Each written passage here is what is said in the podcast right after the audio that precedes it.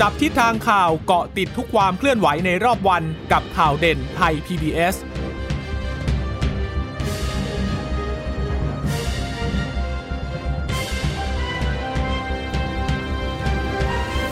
สวัสดีค่ะ สวัสดีค่ะ ต้อนรับคุณผู้ฟังสู่ข่าวเด่นไทย PBS นะคะ เราพบกันเป็นประจำทุกวันจันทร์ถึงศุกร์บ่ายๆแบบนี้ค่ะ อัปเดตข้อมูลข่าวสารที่เกิดขึ้นในรอบวันนะคะ กับดิฉันจีราชาตาเอี่ยมรัศมี และคุณพึ่งนภาคล่องพยาบาลค่ะ ค่ะ สวัสดีคุณผู้ฟังทุกท่านนะคะ ที่รับฟังเราอยู่ผ่านทางสถานีวิทยุที่เชื่อมโยงสัญญาณจากไทย PBS ด้วยนะคะ เจอเจอกันเป็นประจำบ่าย3ามโมงอย่างนี้กับข่าวเด่นไทย PBS ที่เเราได้รวบรวมข้อมูลข่าวเด่นที่เกิดขึ้นในแต่ละวันนะคะซึ่งช่วงนี้อย่างที่บอกก็คงจะต้องให้น้ำหนักไปที่เรื่องของโควิด -19 กันอยู่นะคะ และแน่นอนค่ะว่าวันนี้เนี่ยในการประชุมสบคชุดใหญ่ก็มีการต่อพรกฉุกเฉินออกไปอีก 2 เดือนนะคะ ก็คือ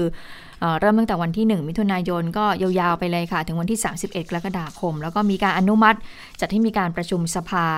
แล้วก็มีการพูดถึงเรื่องของการสวมหน้ากากด้วย หลังจากก่อนหน้านี้ที่มีการเสนอกันบอกว่า เอ๊ะเเวลาประชุมสภาเนี่ยถอดหน้ากากได้ไหมสรุปแล้วนะคะก็ถอดหน้ากากไม่ได้นะแต่ก็มีข้อยกเว้นเหมือนกันนะคะก็คืออให้ประธานรัฐสภาสามารถที่จะอนุญาตให้มีการอถอดหน้ากากได้ในบางช่วงบางเวลาค่ะ ค่ะ ก็เป็นความเคลื่อนไหวที่เกิดขึ้นแต่ตอนนี้คิดว่าสิ่งที่น่าจะร้อนแรงกว่า นั่นก็คือการพบสายพันธุ์อินเดีย กลางกรุงแหละะนะคะก่อนหน้านี้ก็พยายามที่จะป้องกันไม่ให้เข้ามานะคะไปเฝ้าระวังกันทางพรมแดนทางใต้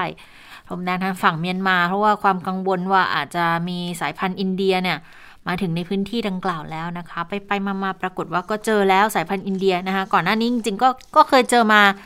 แล้วแหละพักใหญ่แล้วนะคะ เป็นการเจอ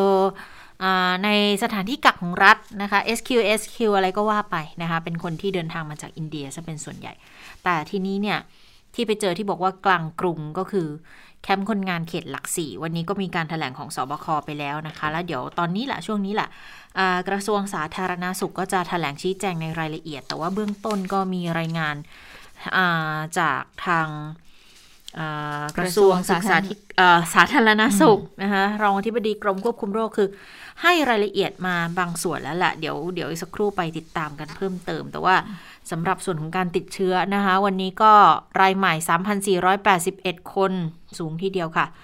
จากระบบเฝ้าระวังบริการซะ1,644 จากการคัดกรองเชิงรุกในชุมชนอีก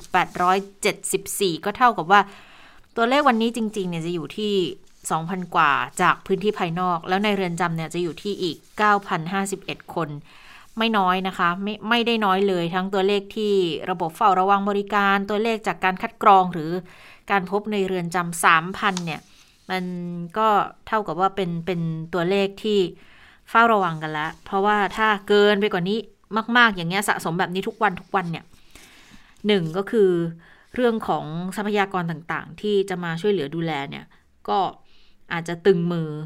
และที่สำคัญนั่นก็คือเรื่องของเตียงต่างๆ ในโรงพยาบาล โดยเฉพาะเตียงของผู้ป่วยที่เขาต้องใช้อุปกรณ์อย่างเครื่องช่วยหายใจแบบไฮฟลูหรือว่า ถึงกระทั่งคนที่ต้องสอดท่ออยู่ใน ICU อันนี้ก็ต้องดูแล้วว่า แล้วถ้าถ้าปล่อยให้ตัวเลขสูงแบบนี้ไปเรื่อย ๆ ติดต่อกันเนี่ย จะระบบสาธารณาสุขเราจะไหวหรือเปล่านะคะ ส่วนคนที่เดินทางมาจากต่างประเทศเข้าสถานกักกันวันนี้อยู่ที่ 12 คนค่ะ หายป่วยสะสม คือวันนี้หายป่วยเพิ่มอีก 2,868 คนก็ก็ยังถือว่าเป็นตัวเลขที่ยังหายใจได้คล่องขึ้นอีกนิดนึงนะ แล้วก็ยอดหายป่วยสะสมตอนนี้จะไปอยู่ที่ 79,504 คนแล้วนะคะ เฉพาะช่วงระบาดเดือนเมษายนนะคะแต่ยังรักษาอยู่ในโรงพยาบาล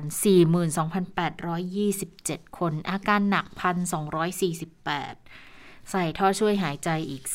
408 คนค่ะ ค่ะ ในแต่ละวันเราก็ต้องมาดูตรงนี้ละค่ะ ก็คืออาการหนักเนี่ยเท่าไหร่ ก็อยู่ที่ 1,000 กว่าคนอยู่เลย ใส่ท่อช่วยหายใจก็ 408 คนนี้ทั่วทั้งประเทศนะคะเออตอนนี้ได้รับวัคซีนเป็นยังไงแล้วนะคะ หลังจากที่ตอนนี้ก็เริ่มมีการกระจายวัคซีนซโนแวคลงมาบ้างแล้วแหละ เออปรากฏว่าตอนนี้เนี่ย วัคซีนเข็มแรกเนี่ยนะคะ ได้ไปแล้วนะคะ1ล้าน7แสนคน ส่วนคนที่ได้รับวัคซีนเข็ม 2 ครบละนะคะ ก็มีเกือบล้านคนนะคะ9แสนกว่าคน รวมๆแล้วเนี่ยตอนนี้ก็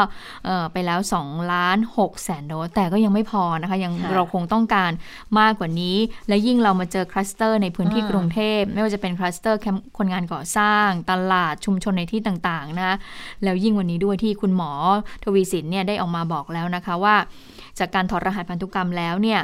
ผู้ติดเชื้อคนงานที่พบในคลัสเตอร์ที่หลักสี่เนี่ยเป็นเชื้อสายพันธุ์อินเดียจำได้ไหมก่อนหน้านี้เนี่ยสายพันธุ์อินเดียเนี่ยเข้ามาแล้ว แต่ว่าเข้ามาแล้วเนี่ยเราตรวจจับได้ เพราะว่าเป็นชาวต่างชาติที่เดินทางเข้ามาเป็นชาวปากีสถาน แล้วเราก็นำเข้าสู่ระบบ SQ ไปเรียบร้อยแล้วก็มีการตอนนี้ก็คงจะรักษาอยู่นะคะ แต่ตอนนั้นน่ะก็คืออยู่ในระบบ แต่ว่าเนี่ยมาเจอกลางกรุงเลย แล้วก็ใกล้ ๆ กับบ้านไทย PBS ด้วยนะคะ เป็นยังไงไปฟังเสียงคุณหมอทวีสินกันค่ะ ได้ตรวจพบว่ามีผลของการเจอเชื้อสายพันธุ์อินเดียหรือ B 1.617.2 นะครับ 15 รายนะครับ ซึ่งตอนนี้ก็อยู่ในการดูแลของทางโรงพยาบาลอย่างดีนะครับ แล้วก็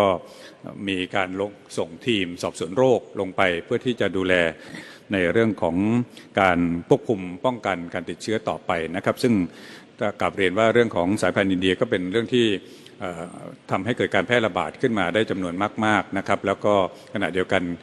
ตอนนี้ก็มีการรายงานอยู่ในหลายประเทศนะครับ ของเราเองก็เริ่มมีเข้ามา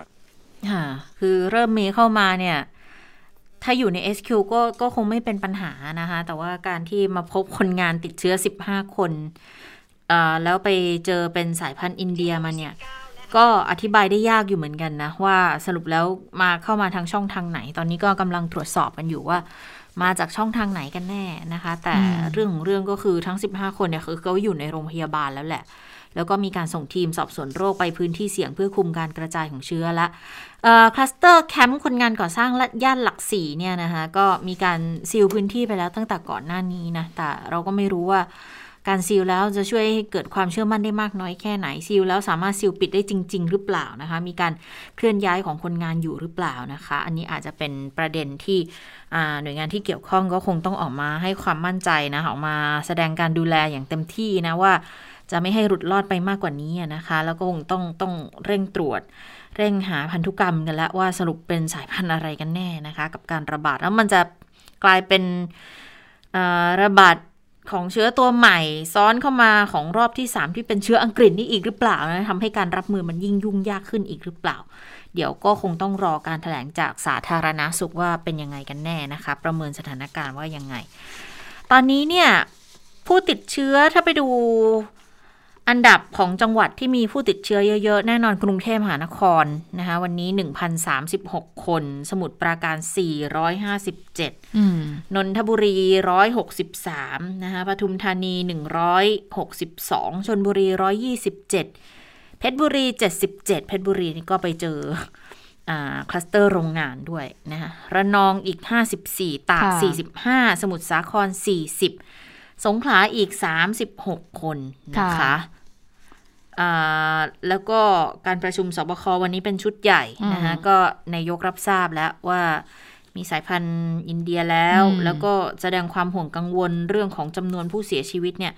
สูงขึ้นทุกวันเลย ก็ขอให้ฝ่ายแพทย์ทุกหน่วยงาน มหาวิทยาลัยโรงพยาบาลเนี่ย ร่วมมือกันวางยุทธศาสตร์ในการดูแลรักษาผู้ป่วยแลกเปลี่ยนข้อมูลวิชาการสนับสนุนทรัพยากรระหว่างกันด้วยนะคะค่ะ ทีนี้ย้อนข้อมูลไปดูอีกนิดหนึ่งนะคะ ที่บอกว่าแคมป์คนงานติดเชื้อก็ที่หลักสี่ที่พบสายพันธุ์อินเดียใช่ไหมดิฉันก็เลยเข้าไปดูในเพจของทางโฆษกทมนะคะ คุณเอิร์ธพงศกรเนี่ยไปดูกันหน่อยว่าเขตหลักสี่ตอนนี้ที่ใกล้ๆบ้านไทยพีบีเนี่ยติดเชื้อไปทั้งหมดกี่รายแล้วนะคะจากที่ดูนะคะก็คือว่าเขตหลักสี่เนี่ยตรวจ เชื้อไปทั้งหมด 3,671 คนค่ะ ติดเชื้อไปแล้ว 1,107 คน 1 ใน 3 ทีเดียวนะคะก็พบในสถานที่พักของคนงาน แนวโน้มการระบาดตอนนี้ก็เป็นพื้นที่ที่สีแดงเลย พูดง่ายๆนะคะ ก็คือพื้นที่ที่ต้องเร่งตรวจหาเชื้อ อันนี้คือกรุงเทพทางฝั่งเหนือนะคะออนอกจากเขตหลักสีแล้วนะคะที่เป็นพื้นที่สีแดงแล้วนะคะเขตบางเขนก็คือ เอ๊ะเราเขตอะไรอะคุณคุณจิชดาของของเขตหลักสี่หรือเขตบางเขหลันกสี่ค่ะอ่าหลักสี่ทีนี้ตรงหลักสี่เขตบางเขบางเขตใกล้ๆกันนะคะตรวจเชื้อไปทั้งหมด 1,766 คน ติดเชื้อ 44 คนก็คือสถานที่ติดเชื้อก็คือตลาดยิ่งเจริญ แนวโน้มการระบาดก็ สูงนะคะ ก็มีการเร่งตรวจหาเชื้อ อันนี้ก็คือพื้นที่ของกทมที่ต้องเฝ้าระวังนะคะแคมป์ของคนงานก่อสร้างก็ยังพบอีกในเอ่อหลาย ๆ พื้นที่นะตอนนี้นะคะเอ่อเห็นบอกว่าวันนี้เนี่ยที่ตรวจพบเนี่ยก็มีที่แคมป์คนงานก่อสร้างที่บางพลัดอีกนะคะอืมที่เจอนะคะอะทีนี้มาดูเรื่องของแผนการกระจายวัคซีนกันหน่อย เอ๊ะตกลงแล้วเนี่ยที่ walk in on site เนี่ยดิฉันเชื่อว่าหลาย ๆ คนเนี่ย เข้าใจกันหรือยังหรือเปล่า ไม่แน่ใจนะคะ สรุปแล้วยังไงคะคุณเจษตาคำว่า walk in กับ on site ตอนนี้เราลบคำว่า walk in ออกไปแล้วก่อนละกัน เพราะว่าตอนนี้ก็ค่อนข้างจะชัดเจนแล้วใช้ on-site อย่างเดียวไม่มีนะคะ walk ไม่มี in walk in นะคะแต่เป็นเรื่องของเอ่อเขาเรียกอะไรนะ on on-site site registration registration ก็คือลงทะเบียนในในพื้นที่นี่แหละนะคะค่ะเท่าที่ดิฉันจับใจความได้ ถ้าเกิดว่าผิดยังไงคุณเจษตาเอ่อแก้นะ ก็คือว่าสรุปแล้วก็คือว่าเราเนี่ยไปลงทะเบียนก่อนที่ที่ที่ที่ศูนย์บริการที่เปิดรับการฉีดวัคซีนนอกโรงพยาบาล ซึ่งเมื่อเราลงทะเบียนแล้ววันนั้นน่ะก็ไม่ใช่ว่าเราจะได้รับวัคซีนนะคือเมื่อเราลงทะเบียนแล้วเสร็จ แต่ถ้าเกิดว่าเออลงทะเบียนเรารอในพื้นที่ตรงนั้น ปรากฏมีวัคซีนเหลือ เราก็สามารถที่จะฉีดได้เลย เขาก็ให้เราฉีดให้ แต่ถ้าไม่มีทางเอ่อเจ้าหน้าที่ก็จะบอกว่า ติดต่อมาวันหลังนะคะ หรือว่าเขาจะนัดเรามาวันหลังอย่างนี้ถูกต้องไหมคะ นี่เรื่องของ on-site registration อันเนี้ยอันเนี้ยยังยังสับสนอยู่เพราะจริงๆ ตอน walk in นะเขาก็มีการอธิบายในลักษณะคล้ายๆ กันนี้เหมือนกันอืมคือคือโดยโดยศัพท์เนี่ยถ้า walk in เนี่ยที่ตามความเข้าใจก็คือไม่ได้จองไม่ได้อะไรเลยเดินเข้าไปแล้วก็ได้ฉีดเลย อันนี้เป็นเป็นความหมายแรกเลยที่มีการ พูดกันออกมา แต่ตอนหลังก็มีการอธิบายในลักษณะที่ว่า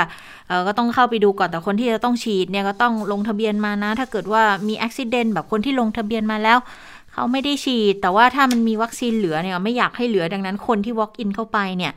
ก็จะได้นะคะ คือต้องรอแหละว่าจะมีวัคซีนเหลือพอไหมในวันนั้นนั้นนะคะ แต่ทีนี้พอปรับมาบอกว่า ไม่มีนะ walk in ให้เป็น on site registration ก็หมายความว่า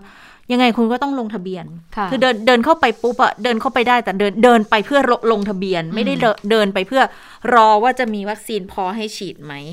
แต่ถ้าสมมุติอาวันนั้นอะโชคดี ได้ฉีดก็อาจจะมีความเป็นไปได้ แต่ก็คือยังไงก็ตาม ก่อนฉีดก็ต้องลงทะเบียนกันก่อน ใช่อืมเพราะเพราะฉะนั้นเนี่ยก็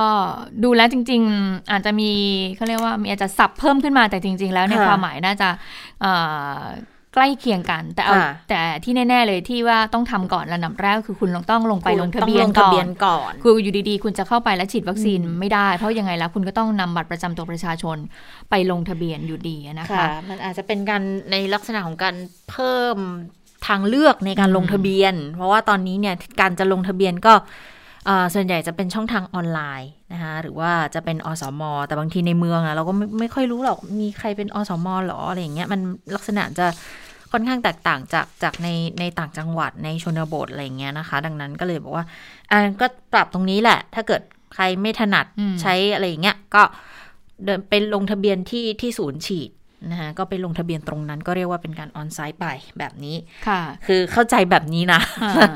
น่าจะเป็นแบบนี้แหน่าละจะเป็นแบบนี้แหละนะคะ ทีนี้แผนการฉีดวัคซีนให้บริการฉีดวัคซีนเป็นยังไงนะนายกก็บอกว่าสรุปว่านะคะตอนนี้บอกว่าฉีดวัคซีนพร้อมกันเนี่ยวันที่ 7 มิถุนายน มีช่องทางการกระจายวัคซีนก็คือหมอพร้อมฮะคือผู้ที่มีอายุต่ำกว่า 60 ปีเอ่อเปิดลงทะเบียน 31 พฤษภาคม หมอพร้อมตรงนี้คือน่าจะเป็นกลุ่มของดิฉันและคุณจิชตาแหละ นะคะ ก็คือ 10 อายุเนี่ย18ถึง59 ปี ก็คือไปลงทะเบียนหมอพร้อมได้ในเอ่อวันที่ 31 พฤษภาคมค่ะเป็นต้นไปนะคะ หรือว่าจะไปลงทะเบียนณจุดบริการอย่างที่คุณชะตาบอกก็คือ on-site registration นะคะสามก็คือกระจายวัคซีนให้กับกลุ่มเฉพาะนะคะที่ยังหลงเหลืออย่างเช่นบุคลากรทางการแพทย์ เจ้าหน้าที่ด่านหน้า แล้วก็ครูนักธุรกิจแล้วก็นักศึกษาซึ่ง ครูบุคลากรทางการศึกษาเนี่ยเหมือนกับว่า ตอนแรกเขาก็จัดแล้วแหละว่าต้องมีบุคลากรทางการศึกษากี่คนที่จะเข้ารับการฉีดวัคซีน เพราะว่าเอ่อจริง ๆ แล้วเนี่ยเขาจะมีการเปิดเรียนกันละอืมวันที่ 1 มิถุนายน แต่ว่าหลาย ๆ พื้นที่ก็น่าจะเปิดตรงตามนี้ละค่ะ แต่ว่าในพื้นที่สีแดงนั้นมีการสีแดงแดงเข้เข้มมคงจะเลื่อนไปก่อนนะคะ อะทีนี้ก็ส่วนเรื่องของการเตรียมพร้อมการฉีดวัคซีนเป็นยังไงก็คือ ตั้งแต่วันนี้จนถึงวันที่ค่ะ6มิถุนายนก็จะฉีดวัคซีนให้กับกลุ่มเป้าหมายที่ทางสาธารณสุขเนี่ยกำหนดนะคะ ตามโควต้าวัคซีนที่แต่ละหน่วยงานหรือองค์กรได้รับ ระยะที่ 2 ก็คือ 7 มิถุนายนเป็นต้นไป ก็จะเริ่มฉีดนะคะ ให้กับบุคลากรทางการหน้ากลุ่มอาชีพเสี่ยง ผู้ที่มีอายุ 60 ปีขึ้นไป ตัวแทนนักกีฬาที่ไปแข่งขันต่างประเทศ นักเรียนนักศึกษาที่ไปศึกษาต่ออยังต่างประเทศเอ่อ วัยทำงานผู้มีสิทธิประกันสังคม ประชาชนทั่วไปทุกสาขาอาชีพ โดยระบบหมอพร้อมก็จะเป็นแกนหลักก็จะใช้ติดตามอาการดูด้วยนะคะหลังการฉีดเป็นยังไง แล้วก็จะมีการออกใบรับรองการฉีดวัคซีนให้ค่ะ ค่ะ ทีนี้ก็เป็นกลุ่มเอ่อเจ็ดมิถุนาอันนี้ก็จะเป็นกลุ่มบุคคลทั่วไป เป็นต้นไปแล้วใช่ไหมคะ อ๋อไม่ใช่ 60 ปีขึ้นไป ตัวแทนนักกีฬานักเรียนนักอัศึนกนี้ษาเป็นเรียบร้อยแล้วอันนี้จะไปต่างประเทศอ่าก็เอ่อวางระบบเอาไว้เรียบร้อยแล้วล่ะ7มิถุนาก็คงเริ่มได้หมอพร้อมเป็นแกนหลักนะคะ ก็ถ้าเป็นต่างจังหวัดเนี่ยค่ะ ก็บอกว่าเอ่อจะได้ประมาณ 77,900 เอ้ย 70,000เจ็ดเจ็ดแสนเจ็ดหมื่นเก้าพันแปดร้อยหกสิบแปดคนต่อวันอะคือต่างจังหวัดเจ็ดแสนกว่านี่ก็คือ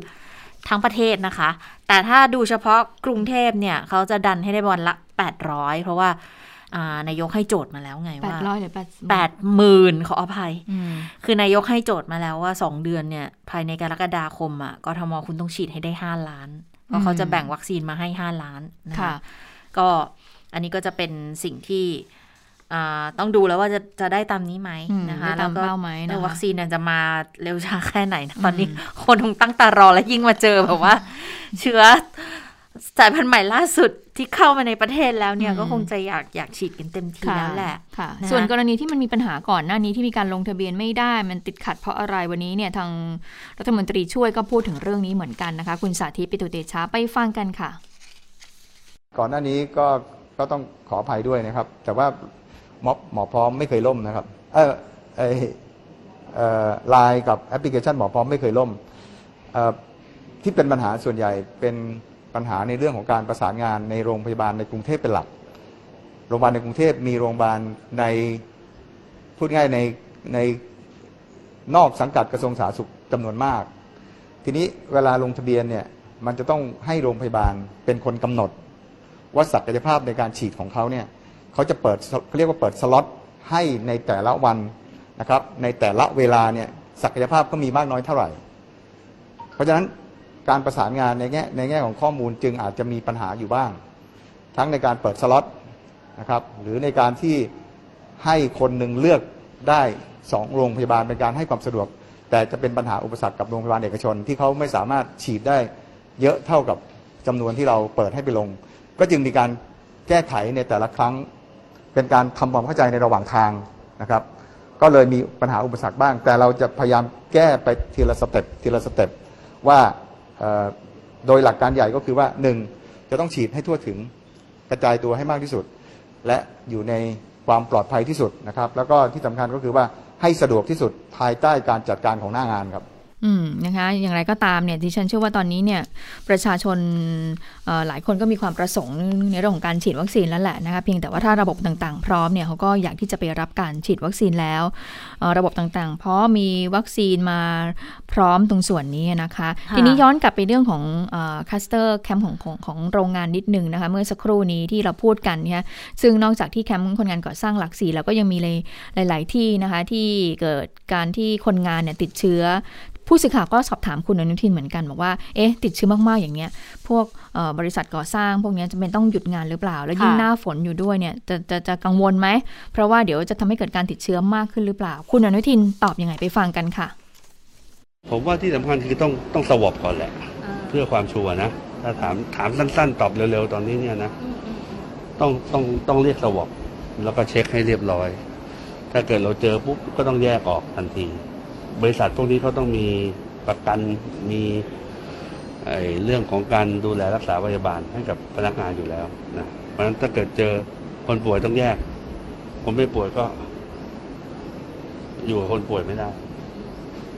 ค่ะแล้วมันเจอในกรณีที่บางครั้งเจอคนติดเชื้อเยอะอย่างเงี้ยค่ะ คือเขาถึงขั้นต้องแบบ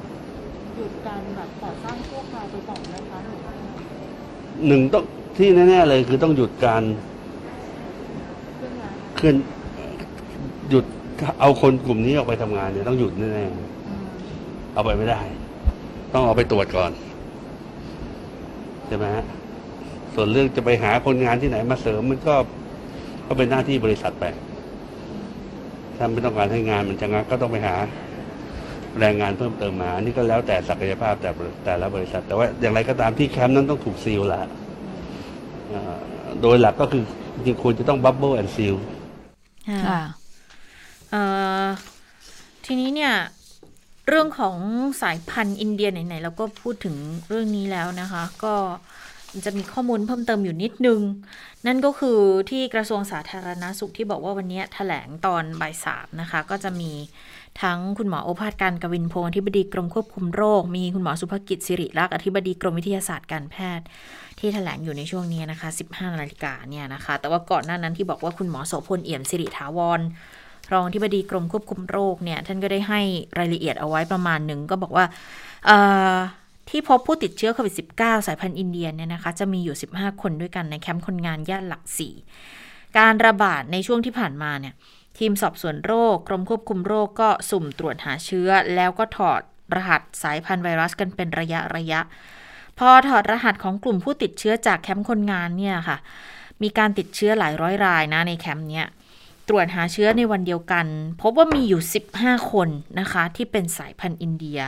และอยู่ในระยะที่สามารถแพร่โรคได้ด้วย นี่คุณหมอก็เลยบอกว่า คนที่ติดเชื้อกลุ่มนี้ค่ะ เข้ารักษาตัวอยู่ที่ห้องแยกความดันลบแล้วในโรงพยาบาล เพื่อแยกโซนกับผู้ป่วยรายอื่น ที่เขามีอาการป่วยในระยะเวลาใกล้กันด้วย แล้วสายพันธุ์ที่พบเนี่ยค่ะ มีความสามารถในการแพร่เชื้อได้เร็วเหมือนสายพันธุ์อังกฤษเลย แต่ตอนนี้เนี่ยเบื้องต้นยังไม่พบว่ามันไปมีผลกับเรื่องของยาที่ใช้ในการรักษา แล้วก็วัคซีนป้องกันโควิด -19 ยังคงใช้งานได้ตามปกตินะคะ เรื่องนี้เนี่ย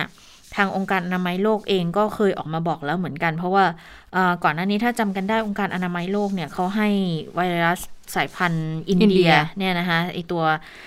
double mutant เนี่ยเป็นสายพันธุ์ที่ต้องกังวลนะคะ เพราะว่า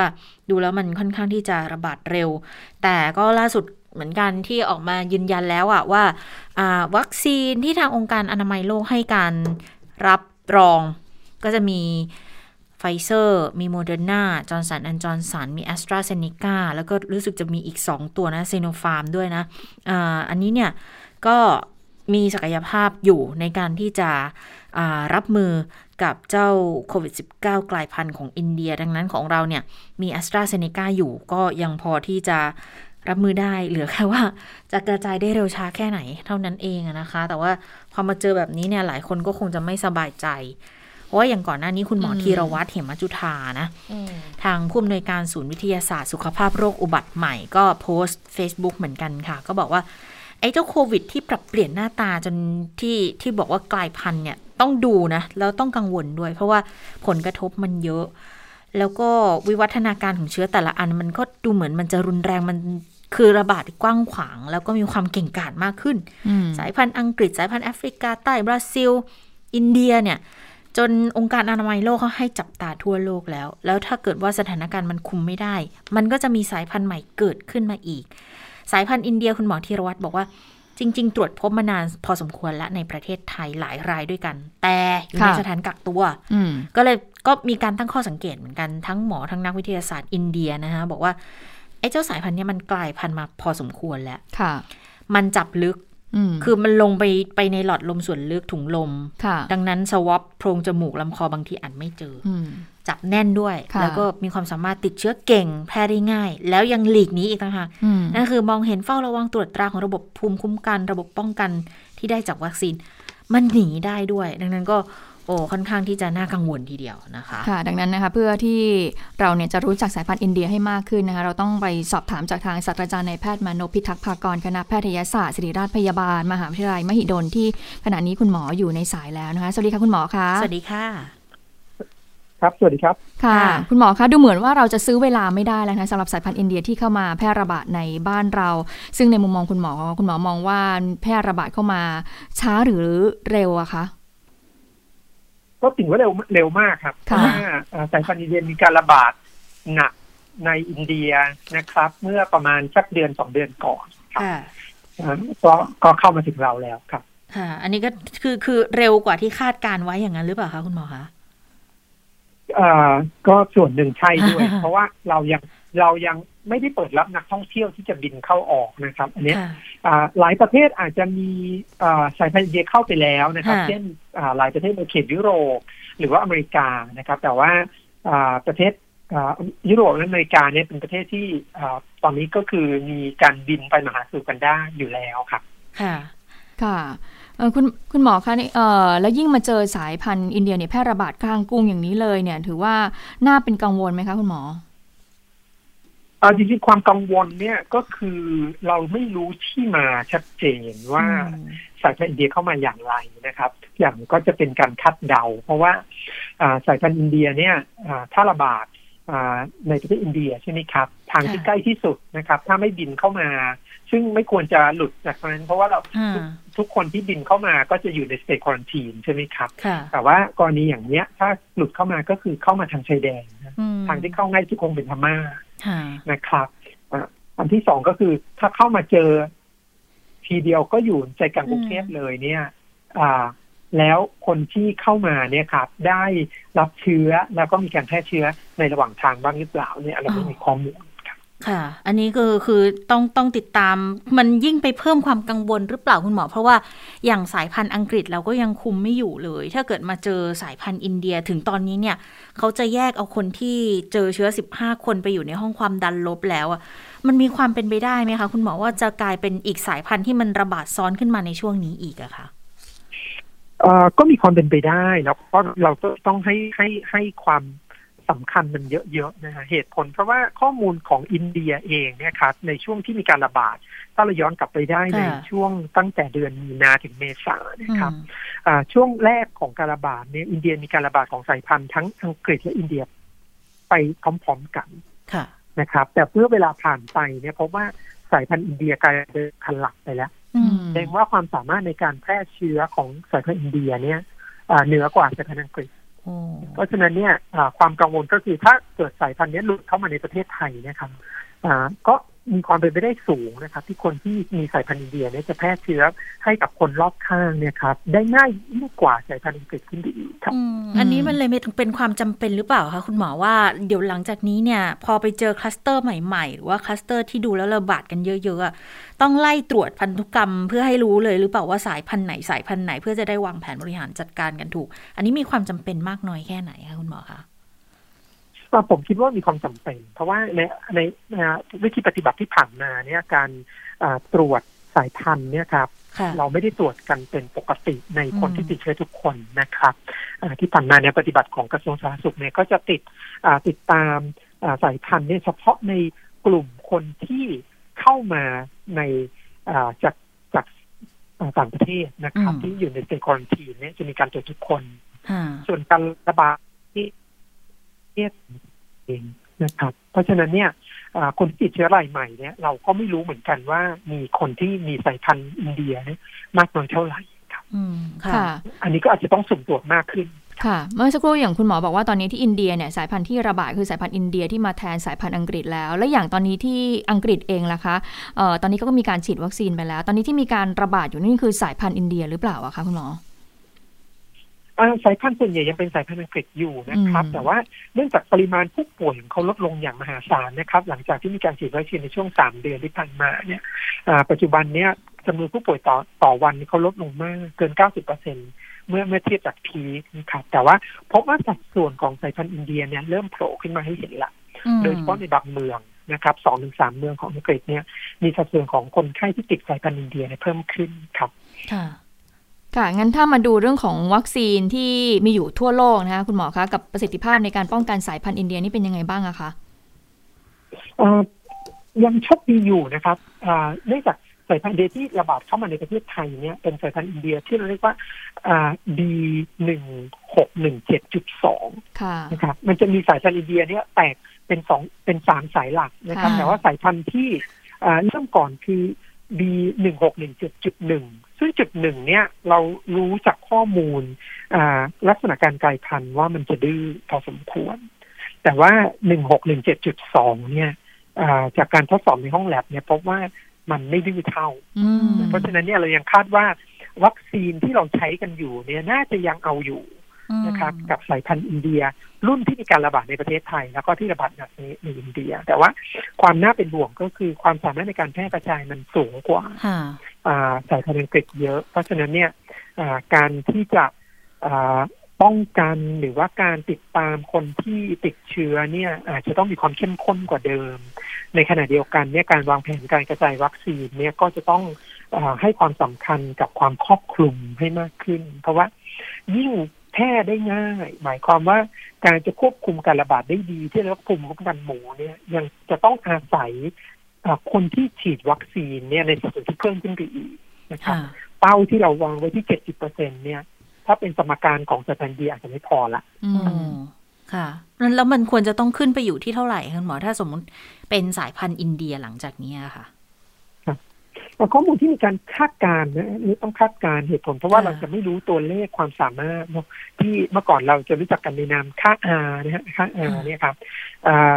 เราคาดการณ์ว่าสายพันธุ์อังกฤษเนี่ย เราอาจจะต้องการประมาณอย่างน้อย 80%ของประชากรอืมจึงจะตั้งตุ่มกันหมู่ได้ดี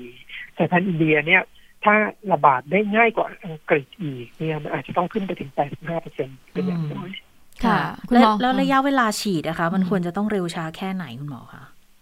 ก็ต้องเร็วด้วยครับ เพราะว่าอย่าลืมว่าเราแข่งกับการระบาดนะครับสายพันธุ์ที่ระบาดได้เร็วเนี่ยโอกาสที่คนจะติดเชื้อรายใหม่ก็จะสูงขึ้น ถ้าเราคุมมันไม่อยู่ในขณะที่ณตอนนี้ก็ต้องยอมรับว่าการระบาดมันกระจายไปในชุมชน ซึ่งเราหา ต้นตอที่มาไม่ได้แล้วเนี่ยครับค่ะเพราะฉะนั้นเนี่ยการควบคุมการระบาดการตีวงมันยากละถ้าจะตีก็ต้องตีกันเป็นเขตเลยเช่นกรุงเทพและปริมณฑลก็คือเป็นทั้งเขตซึ่งมันเป็นเรื่องไม่ได้ใช่ไหมครับ เพราะฉะนั้นเนี่ยอาวุธสำคัญในการควบคุมการระบาดของเราเนี่ยคงต้องพึ่งวัคซีนแน่นอนค่ะเพราะฉะนั้นเนี่ยวัคซีนก็ต้องกระจายให้กว้างและเร็ว ค่ะก็อย่างที่คุณหมอบอกก็คือว่าเครื่องมือสำคัญก็คือเรื่องของวัคซีนนะคะ แต่ทีนี้ตอนนี้ที่เรามีฉีดอยู่เนี่ยนะคะ ก็ก็คือซีโนแวคก็เลยมีคำถามเข้ามาเยอะเหมือนกันนะคะคุณหมอว่าเอะแล้วซีโนแวคเนี่ยมันควบคุมสายพันธุ์อินเดียได้มากน้อยแค่ไหน มีข้อมูลตรงนี้หรือยังคะคุณหมอคะเอ่อข้อมูลจริงของการใช้จริงยังไม่มีเนื่องจากประเทศที่ใช้ซีโนแวคเยอะเขาก็ยังไม่มีสายพันธุ์อินเดียระบาดนะครับ แต่ว่าถ้าเราดูข้อมูลการทดสอบในห้องแลบเองเนี่ยระหว่างเชื้อหลาย ๆ สายพันธุ์เนี่ยเพราะว่าสายพันธุ์อินเดียที่ระบาด ณตอนเนี้ย เป็นสายพันธุ์ที่ไม่ได้ดื้อมากนะครับเพราะฉะนั้นเนี่ยเราก็ยังเชื่อว่าวัคซีนที่ใช้อยู่นะครับ ไม่ว่าจะเป็นแอสตราเซเนกาหรือยี่ห้ออื่นใดๆก็ตามเนี่ย ที่มีการทดสอบเนี่ย ก็น่าจะยังเอาอยู่ นะครับแต่สิ่งสำคัญอยู่ที่ว่าการกระจายจะกระจายได้เร็วอืมกว้างแค่ไหนมากกว่าครับค่ะทีนี้หลายคนอาจจะอาจจะกังวลอยู่เหมือนกันคุณหมอว่า เอ๊ะเจ้าเชื้ออินเดียกับเออเจ้าเชื้ออังกฤษเนี่ย มันด้วยความที่กระจายเร็วแล้วมันจะทำให้อาการรุนแรงหรือเปล่า เพราะอย่างสายพันธุ์อังกฤษก็เราก็เห็นกันแล้วว่าจำนวนคนเสียชีวิตเนี่ย ก็ค่อนข้างจะเยอะกว่าสายพันธุ์เดิมๆที่มันเคยระบาดกันมา แล้วพอมาเจออินเดียเนี่ย จะจะมีอาการรุนแรงมากขึ้นหรือเปล่าคะคุณหมอคะเอ่อ ข้อมูลของสายพันธุ์อินเดียเองเนี่ยมันยังพูดยากว่ามันรุนแรง มันทำให้โรครุนแรงขึ้น หรือเปล่านะครับค่ะแต่ว่าเรารู้แน่ๆว่าถ้ามันระบาดง่ายระบาดเร็วเนี่ยครับคนจะติดเชื้อเยอะค่ะเมื่อคนติดเชื้อเยอะสัดส่วนของคนที่เป็นคนไข้หนักและเสียชีวิตมันก็จะสูงขึ้นอยู่แล้วอันนี้เป็นเรื่องปกติอืมเรามีตัวอย่างอินเดียชัดเจนนะฮะว่าอ่าช่วงที่เขาระบาดหนักในยวันเป็นแสนๆคนเนี่ย คือออกซิเจนหมด เตียงไม่มีนะครับ แม้กระทั่งทำศพยังทำไม่ทันอย่างเงี้ยครับอ่าอ่าอันนี้เราต้องระวังเหมือนกันว่า ถ้าการระบาดของเราคุมไม่ได้เนี่ย เราอาจจะเกิดเหตุการณ์คล้ายๆกัน อืมค่ะ คุณหมอคะทีนี้เรื่องของการป้องกัน เพราะว่าตอนนี้ที่เรามีกะเราป้องกันอยู่นอกจาก เรื่องของวัคซีนแล้วมาตรการป้องกันตัวเองเออขณะเรามีมาตรการป้องกันตัวเองอย่างนี้แล้ว เราก็ยังติดเชื้อสายพันธุ์อังกฤษได้ง่ายเลย แล้วนี่ยิ่งมาเจอสายพันธุ์อินเดียที่อาจจะระบาดได้เร็วกว่าสายพันธุ์อังกฤษ ทีนี้คุณหมอมองว่าจะต้องมีมาตรการป้องกันตัวเองอะไรเพิ่มเติมเข้ามามากไหมอะคะ มาตรการป้องกันตัวเองทั้งหมดเนี่ยเรายังใช้ได้อยู่นะครับไม่ค่ะไม่ได้แปลว่าอ่ามาตรการพวกนี้มันจะลดประสิทธิภาพลง แต่สิ่งสำคัญก็คืออ่าเนื่องจากการระบาดในระลอกเนี้ยมันเป็นการระบาดซึ่งหาที่มาที่ไปไม่ได้แหละอืมนะครับ มันระบาดเป็นวงกว้างในชุมชนเนี่ยครับ อันเนี้ยความความที่น่าเป็นห่วงก็คือ เราเนี่ยจะบอกไม่ได้แล้วว่าเราไปที่ไหนแล้วมันจะเป็นที่เสี่ยงตรงไหนอ๋อที่เราจะคิดว่ามันไม่เสี่ยง มันค่ะไม่มีอีกต่อไปนะครับอ่าเราจะเห็นข่าวอ่า บ้านนี้ติดตลาดใกล้บ้านติดอืมหรือว่าร้านค้าตรงนี้เคยมีผู้ติดเชื้ออะไรอย่างเงี้ยครับมันเห็นว่าจริงๆแล้วเนี่ยเชื้อมันอยู่รอบตัวเราแหละเพราะฉะนั้นเนี่ยครับอ่าการการที่เราตั้งการดเนี่ยบางทีอ่าเชื้อมันแค่อาศัยช่วงที่กัดตกแค่ระยะสั้นๆแค่พลาดครั้งสองครั้งเนี่ยมันก็ติดเลยนะครับ เพราะฉะนั้นเนี่ยอ่าอันนี้สิ่งสำคัญเลยว่าอ่าเราอาจจะต้องมีความระแวดระวังตัวอ่าเข้มๆ ให้มากกว่าเดิมอีกครับค่ะ แต่ว่าต้องยอมรับเหมือนกันนะคุณหมอตอนนี้เนี่ยก็เชื่อว่าหลาย ๆ คนคงจะล้าแล้วเหมือนกันนะคะกับเรื่องของมาตรการป้องกันตัวเองในส่วนนี้ค่ะ ใช่ครับใช่ครับอืจมริงๆแล้วเรารู้ว่าอ่ามาตรการอ่าการป้องกันตัวของเราเนี่ยตอนนี้มันเป็นมาตรการที่ขัดธรรมชาติมนุษย์ค่ะเราทำได้ไม่ตลอดหรอกครับนะครับเพราะฉะนั้นเนี่ยจริง ๆ แล้วเนี่ยอ่า มาตรการป้องกันที่ยั่งยืนกว่าเนี่ยคือวัคซีนนะค่ะอืมนะครับ วัคซีนเนี่ยมันก็เหมือนกับการตั้งกาดแต่มันตั้งโดยอัตโนมัติค่ะนะเพราะว่าเราจะมีภูมิที่จะป้องกันของพวกนี้ได้เนาะค่ะเราก็พยายามใช้มาตรการระยะสั้นแล้วก็ซื้อเวลาก่อน นะรอจนกระทั่งมีวัคซีนเข้ามา แล้วก็เราก็ไประดมกันฉีดนะครับค่ะถ้าระดมกันฉีดเราก็จะได้ภูมิคุ้มกันเกิดขึ้น แล้วเราก็จะไม่ต้องมาเหนื่อยในการตั้งการดหรือว่าอืมหรือว่าเกิดการลาโอ้พวกแต่นี้เกิดขึ้น แต่คุณหมอคะเฉพาะกรุงเทพปริมณฑลนายกให้โจทย์มาเนี่ยต้องเร่งฉีดให้ได้ห้าล้านคนภายในสองเดือนสองเดือนนี่ถือว่าช้าไปไหมคุณหมอ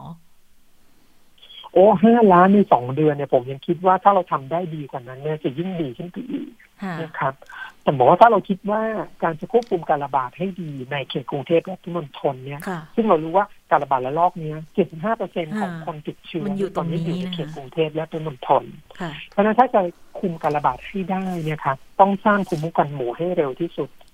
ค่ะถ้าเราตั้งเป้าสองเดือนเนี่ย มันต้องสองเดือนไม่ใช่ห้าล้านมสองเดือนมันต้องได้สิบล้านโอ้โห ก็คือถูกไหมครับ ก็คือต้องขึ้นให้ได้ถึงประมาณเจ็ดสิบเปอร์เซ็นของประชากรมันถึงจะเอาการระบาดนี้อยู่ในสองเดือนแต่วัคซีนยังไม่พอนะคุณหมอ ใช่ใช่อันนี้ก็เป็นเป็นโจทย์ใหญ่เหมือนกันค่ะเรารู้ว่าอ่าสมการก็คือเราจะมีวัคซีนล็อตใหญ่เข้ามาเดือนหน้าหกล้าน เดือนถัดไปสิบล้านตีว่าสิบหกล้านคนเนี่ยครับอ่าเราตัดโควต้าของกลุ่มเสี่ยงค่ะและผู้สูงอายุใช่ไหมครับ ไปหกล้านแล้วเนี่ยแล้วเหลือสิบล้านอืมเนาะ ที่ผ่านมาอ่าสมการที่ยังไม่มีการระบาดหนักของโดยเฉพาะอินเดียอย่างเงี้ยค่ะอ่าเรายังไม่มีสมการของสายพันธุ์อินเดียอยู่เราจะมองว่าเออสิบล้านที่เหลือเราก็กระจายทั่วไปนะค่ะแต่ว่าถ้าเกิดเราคิดว่าจะเปลี่ยนแนวของการอืมกระจายวัคซีนเพื่อจะควบคุมการระบาดโดยเฉพาะในเขตกรุงเทพและปริมณฑลที่ดีก่อนเนี่ยแต่เธอสิบล้านแรกเนี่ยถ้าเราดมฉีดในเขตพื้นที่ กรุงเทพและปริมณฑลก่อนเนี่ยอาจจะดีได้ผลดีกว่าอืมค่ะค่ะคุณหมอค่ะคะแล้วยาต้านไวรัสอย่างฟาวิพิราเวียยังเอาเอ่อสายพันธุ์อินเดียอยู่ไหมอะคะเอ่อเรื่องยาต้านไวรัสเนี่ยก็ยังน่าจะยังใช้ได้อยู่ เพราะว่ายาต้านไวรัสเนี่ยมันไม่ได้ขึ้นกับสายพันธุ์ใด ๆ นะครับอืมอ่าแต่ว่าอ่า เราเราอย่าอย่าอย่าไปหวังพึ่งยาอ่าอย่างเดียวนะครับ เพราะว่าสิ่งสำคัญของยาต้านไวรัสเองเนี่ยครับมันอาจจะช่วยลดปริมาณเชื้อได้ แต่ว่าเรารู้ว่าถ้าเมื่อไหร่คนไข้มีอาการหรืออาการหนักแล้วเนี่ยยาอาจจะไม่ช่วยเปลี่ยนอะไรเลยค่ะนะครับแต่สิ่งสำคัญก็คืออ่าเราไม่ติดก่อนเลยนะครับค่ะยาต้านไวรัสอาจจะช่วยได้ในคนที่เสี่ยงสูงจริงๆอืมที่เราให้ไปสกัดไม่ให้เขาป่วยหนักเนี่ยตอนแรกได้เท่านั้นเองครับค่ะคือต้องต้องระวังตัวเองให้มากที่สุดใช่ไหมคะคุณหมอ ใช่ครับใช่ครับค่ะแล้วค่ะ ขอบคุณมากค่ะ คุณหมอคะศาสตราจารย์นายแพทย์มานพพิทักษ์การนะคะพิทักษ์ภากรอ่พิทักษ์ค่ะภากรนะคะ จากคณะแพทยศาสตร์ศิริราชพยาบาล มหาวิทยาลัยมหิดลนะคะ ให้ความรู้เยอะทีเดียวนะคะ ขอบพระคุณคุณหมอมากขอบพระคุณคุณหมอค่ะนะคะ ครับครับขอบคุณครับสวัสดีครับ สวัสดีค่ะค่ะ ก็คือตอนนี้เนี่ยคือเราก็ยังไม่รู้ที่มาที่ไปชัดเจนอะนะว่าเจ้าเชื้อที่ 15 คนที่ตรวจเจอนะคะ ต้องต้องบอกว่า ที่ตรวจเจอใน 15 คนแล้วออกมาเป็นสายพันธุ์อินเดียเนี่ย ที่มาที่ไปเราไม่รู้หรอกว่ามาจากไหน เพราะว่าถ้าบินเข้ามาเนี่ยเข้า HQ อยู่แล้ว อันนี้ค่อนข้างที่จะตัดปัญหาได้ส่วนหนึ่ง ดังนั้นข้อสงสัย มันก็มุ่งไปทางชายแดนอย่างที่เราคุยกันหลายต่อหลายครั้งนะคุณพึ่งนภา ว่าถ้าชายแดนเนี่ยอาจจะต้องระวังทางฝั่งทั้งเมียนมาและทางใต้อืมก็คือมาเลเซีย เพราะว่า มาเลเขาก็มีทั้งอินเดียทั้งแอฟริกาด้วย แต่ทีนี้เนี่ย พอมาเจอในแคมป์คนงานก็ตั้งข้อสังเกตเบื้องต้นว่า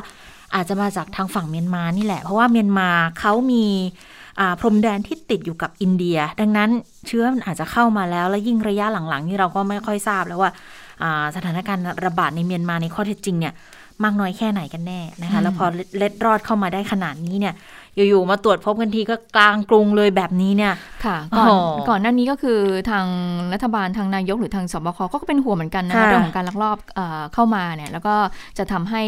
เอ่อแรงงานที่ลักลอบเข้ามาเนี่ยเอ่อ นำเชื้อเข้ามาด้วย แล้วก็กังวลว่าเอ๊ะแล้วเอ่อผู้ที่ลักลอบเข้ามาส่วนใหญ่ก็เป็นค่ะแรงงานใช่ไหมไปถามส่วนใหญ่ก็เป้าหมายของการเดินทาง ก็คือกรุงเทพอืมสมุทรสาคร สมุทรปราการต่างๆ เหล่าก็คือนี้พื้นะนคะที่ที่ต้องเข้ามาหาเอ่งานอทีนี้ทำนั่นแหละก่อนหน้านี้ยังเพิ่งจะมีความกังวลเองว่าเอ๊ะกลุ่มแรงงานเหล่านี้ที่เข้ามาเนี่ยอาจจะไปปะปนอยู่ในแคมป์ของคนงานหรือเปล่ายังไม่ทันที่เอ่อจะพูดถึงเรื่องนี้ปรากฏว่าเราเจอเชื้อสายพันธุ์อินเดียแล้วนะคะ แต่ว่าอันนี้ ค่ะค่ะก็ก็คงแสดงให้เห็นแล้วว่าพอมีความกังวลในเรื่องนี้เขาก็เลยจับตรวจหาสายพันธุ์ไปด้วยเลยนะดังนั้นก็ถามคุณหมอเหมือนกันบอกว่าอะแล้วถ้าถ้าอย่างนี้เนี่ย คือถ้าเราไปเจอพอเจอหนึ่งที่แล้วเนี่ย ที่ต่อๆไปที่พบแบบคลัสเตอร์ใหม่อืมๆต้องตรวจสายพันธุ์อินเดียไปด้วยเลยหรือเปล่า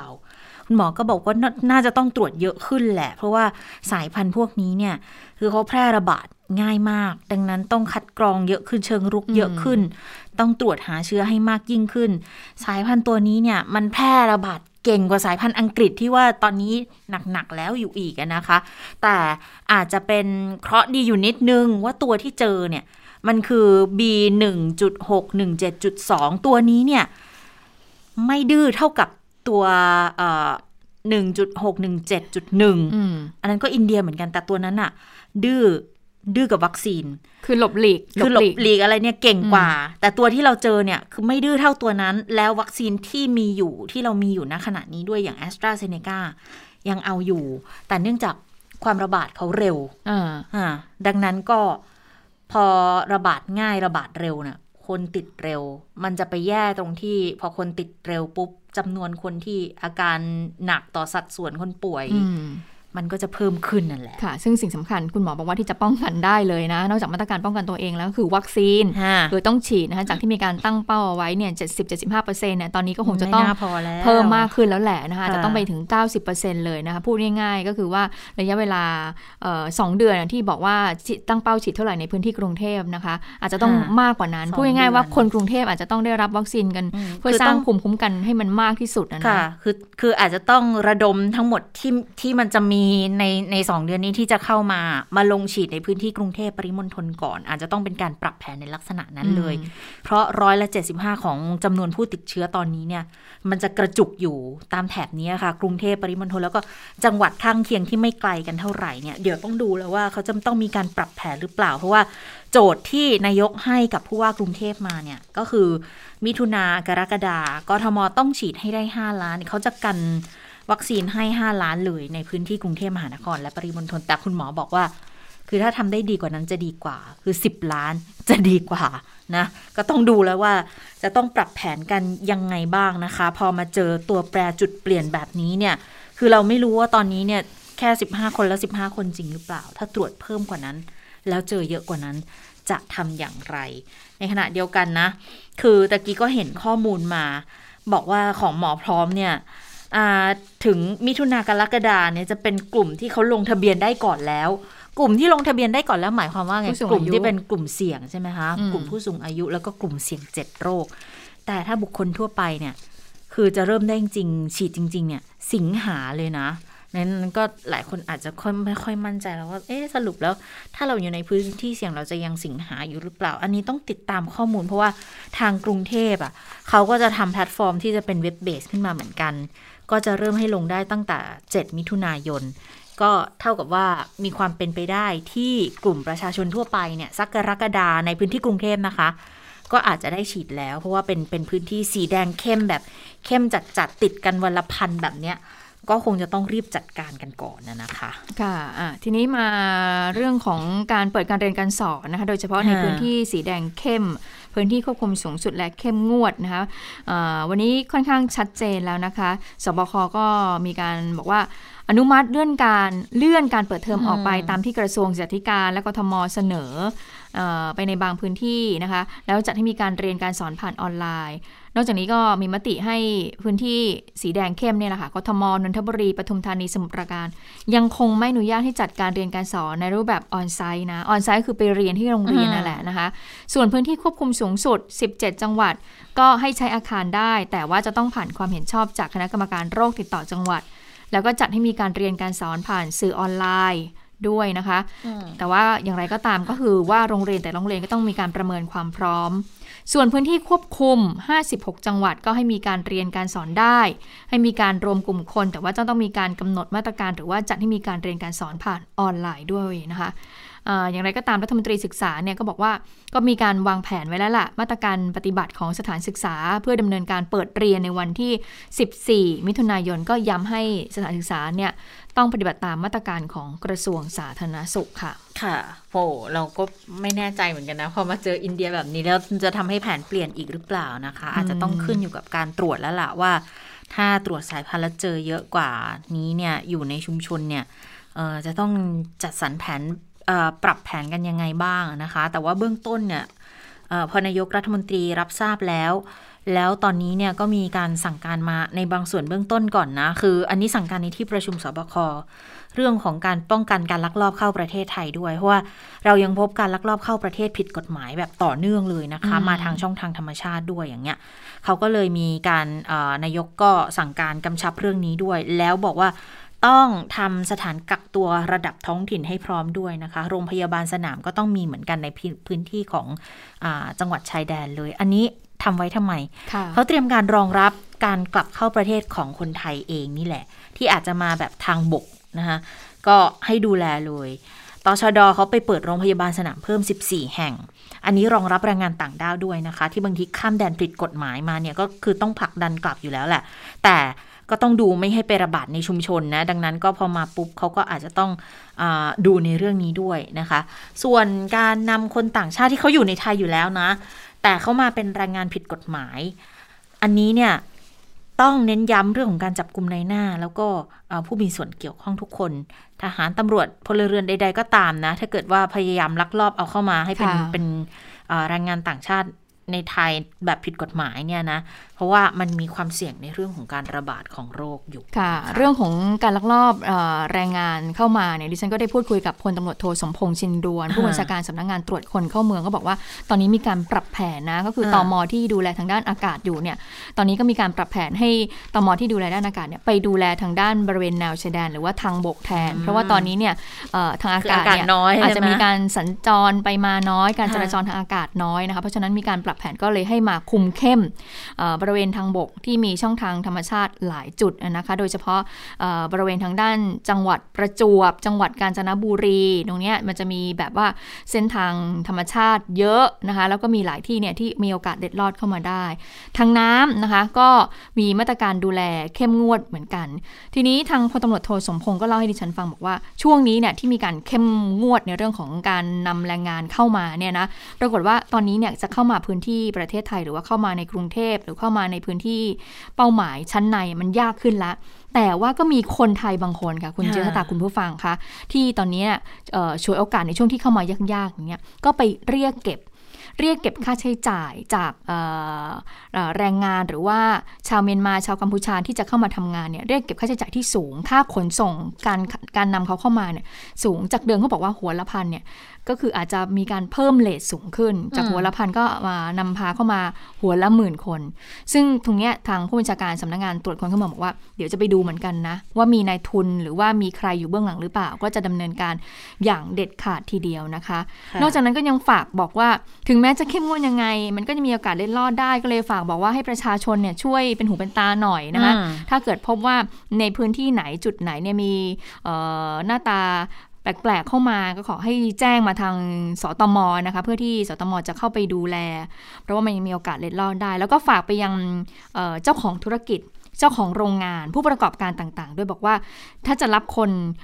แรงงานข้ามชาติเข้ามาเนี่ยช่วยกรุณาดูหน่อยนะ ต้องระมัดระวังมากเลยเพราะว่าพวกนี้ที่เข้ามาเนี่ยเขาไม่ได้ผ่านการ คัดกรองไม่มีการตรวจหาเชื้อโควิด -19 และไม่มีการกักตัว ก็อาจนำเชื้อเนี่ยมาแพร่ระบาดให้กับคนในครอบครัว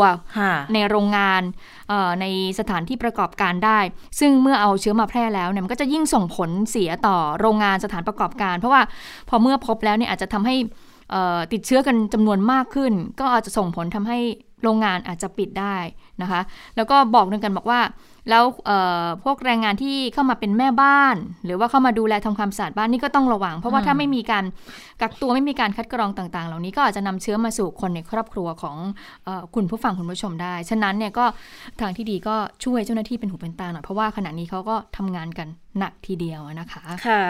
ล่าสุดเนี่ยที่มีการถแถลงโดยคุณหมอโอภาสหมอโอภาสการกวินพงศ์นะคะ เบื้องต้นที่ถ แถลงเนี่ยก็คือบอกว่าเป็นการตรวจตัวอย่าง 61 คน แล้วก็เจอ 15 คนเป็นชาย 7 หญิง 8 นะคะอายุเฉลี่ยเนี่ย46 ปี แต่ที่สำคัญเนี่ยตรงนี้ค่ะ เป็นคนงานในแคมป์แค่12 แต่อีก 3 เนี่ย เป็นผู้สัมผัสร่วมบ้าน ไปชุมชนแล้ว ชุมชนนะคะ อันนี้ต้องต้องต้องติดตามแล้ว แต่ว่าคิดว่าเขาคงมีการแยกตัวออกมาแล้ว เพราะว่าคือส่วนใหญ่มีอาการแต่อาการน้อยนะคะ แล้วก็ย้ำบอกว่าสายพันธุ์อินเดียสายพันธุ์อังกฤษเนี่ย ไม่ได้ดื้อวัคซีนแอสตราเซเนกานะ แต่ก็มีคำถามว่าแล้วแล้วซิโนแวคล่ะ ไม่มีการพูดถึงหรอ แต่ที่ที่ต้องห่วงเนี่ยคือตรงนี้ค่ะ ผู้สัมผัสร่วมบ้านเนี่ยนะ ก็หมายความว่าเขามีการออกไป ในชุมชนมาก่อนหน้านี้แล้วใช่ไหมคะอืมก็สิ่งที่พอมีข่าวนี้ออกมาสิ่งที่ทำให้ฉันกังวลก็คือว่าโอเค เรารู้แล้วแหละว่าติดเชื้อในในในแคมป์ของคนงานแต่ว่าก่อนหน้านี้เนี่ยเขาเดินทางไปไหนมาก่อนล่ะไม่รู้แล้วเนาะแล้วบ้านเขาชุมชนเขาเป็นยังไงบ้างนะคะ อาจจะเป็นอีกจุดหนึ่งที่ คงต้องระดมกันไปสวอปอีกอะนะอ่าอ่าทีนี้ในช่วงรายการตอบโจทย์ไทยพีบีดิฉันก็ได้ตัดเสียงวางเสียงที่น่าสนใจมาฝากคุณผู้ฟังกันด้วยนะคะวันนี้คุณสุทธิชัยเนี่ยมีการตั้งวงจัตนา มีการพูดคุยถึงเรื่องโควิด -19 แต่เป็นเรื่องของโควิด -19 การเมืองนะคะ การเมือง เพราะว่าพรุ่งนี้เจ็ดปีการรัฐประหาร โดยพลเอกประยุทธ์ประยุทธ์ จันโอชาใช่ไหมคะ ก็ครบ 7 ปีพอดีในช่วงที่สถานการณ์วิกฤตด้วยค่ะเรื่องนี้ผู้สื่อข่าวของเราเนี่ยอาจารย์ตระกูลมีชัยคณะรัฐศาสตร์จุฬาเนี่ยก็มาในรายการตอบโจทย์ใช่ไหมคะแต่ว่าผู้สื่อข่าวของเราก็สอบถามอาจารย์ตระกูลก่อนว่า 7 ปีเนี่ยมองการบริหารงานของ 3ปอเป็นยังไง ก็คือพลเอกประวิตยพลเอกประยุทธ์แล้วก็บิ๊กป๊อกพลเอกนพงศ์ยังไง ไปฟังเสียงของอาจารย์ตระกูลมีชัยคณะรัฐศาสตร์จุฬากันค่ะ กลุ่ม3ปอนั้น ถ้าคุณอยากจะเล่นการเมืองต่อ คุณต้องปรับเรื่องของการแก้ไขปัญหาวิกฤตการณ์เกี่ยวโควิด ในขณะนี้ใหม่ ให้ประชาชนเกิดความเชื่อมั่น และเกิดการยอมรับ ถ้าประชาชนไม่เชื่อมั่น ประชาชนไม่ยอมรับ อนาคตทางการเมืองไม่สดใสอาจารย์มองว่าเจ็ดปีของการบริหารของพี่น้องสามปอเป็นยังไงบ้างอาจารย์ประชาชนคงให้คำตอบแล้วแหละว่าหลายสิ่งหลายอย่างนั้นมัน มันไม่ได้ทำให้ประชาชนดีขึ้น แต่ว่ามันเกิดประโยชน์ให้แก่กลุ่มคนบางกลุ่ม บางพวกเท่านั้น นโยบายเด่นๆหลายเรื่องมันมันไม่เกิดขึ้นนะหรือว่ามันไม่สามารถขับเคลื่อนให้ประสบความสำเร็จได้ มีมีแต่เรื่องที่ทำให้ประชาชนตั้งคำถามและสงสัย เกี่ยวกับเรื่องของขีดความสามารถ กี่ยวเรื่องของความซื่อสัตย์เกี่ยวเรื่องของหลักธรรมาภิบาล อันนี้ประชาชนเริ่มตั้งคำถามมากขึ้นมากขึ้น ค่ะในการตั้งคำถามถึงขีดความสามารถในการบริหารงานของรัฐบาลยิ่งในช่วงนี้เนี่ยมาเจอเจอเรื่องของสถานการณ์โควิด -19 ด้วย ในรายการตอบโจทย์ก็มีการสอบถามเรื่องนี้จากจากอาจารย์ปริญญาเทวานรมิตรกุลเหมือนกันนะคะบอกว่าเอ๊ะแล้วตอนนี้ยิ่งมีกระแสเรื่องของการเปลี่ยนตัวนายกเพื่อท่านนายกออกไปเนี่ยจะแก้ไขปัญหาเรื่องของโควิด -19 ได้ไหมไปฟังดูในบางช่วงบางตอนที่อาจารย์ปริญญาบอกกับคุณชุติชัยกันค่ะ ผมว่าอยู่ที่หัวข้อที่เราคุยกันคืนนี้นะครับ แปลว่าอะไร วัคซีน คือสองระลอกแรกเนี่ยระลอกแรกเนี่ยถือว่าโควิดเป็นตัวช่วยรัฐบาลนะจากการเมืองจากม็อบต่างๆระลอกสองนี่เขาเรียกว่ากาดตกไปหน่อยนึงนะฮะแต่ก็แก้ทันก็ผ่านมาได้แม่คะแนนเลยเหรอรอบหนึ่งรอบสองแม่คะแนนกับนายกเลยเหรอเขาทำได้ดีอยู่อันดับต้นๆของโลกเลยนะอยู่หรือไปอยู่ดูที่ปัจจุบันคุณสุทธิชัย กับอนาคตข้างหน้า คือวัคซีนประวัติศาสตร์นี่ไม่ได้ให้คะแนนกันบ้างเลยเหรอ เอาแต่ปัจจุบันยิ่งประวัติศาสตร์ก็ยิ่งหนักนะ ค่ะ ก็เป็นบางช่วงบางตอนที่มาเอามาให้คุณผู้ฟังนั้นได้ฟังกัน แต่ว่าอย่างไรแล้วก็อยากให้ตามกันต่อในรายการตอบโจทย์คืนนี้นะคะ ค่ะ และทั้งหมดก็คือข่าวเด่นไทย PBS วันนี้เราทั้งสองคนลาไปก่อนนะคะ สวัสดีค่ะ สวัสดีค่ะ ติดตามข่าวเด่นไทย PBS ได้ทุกวันจันทร์ถึงศุกร์เวลา 15 นาฬิกา ทางไทย PBS Radio และติดตามฟังข่าวได้อีกครั้งทางไทย PBS Podcast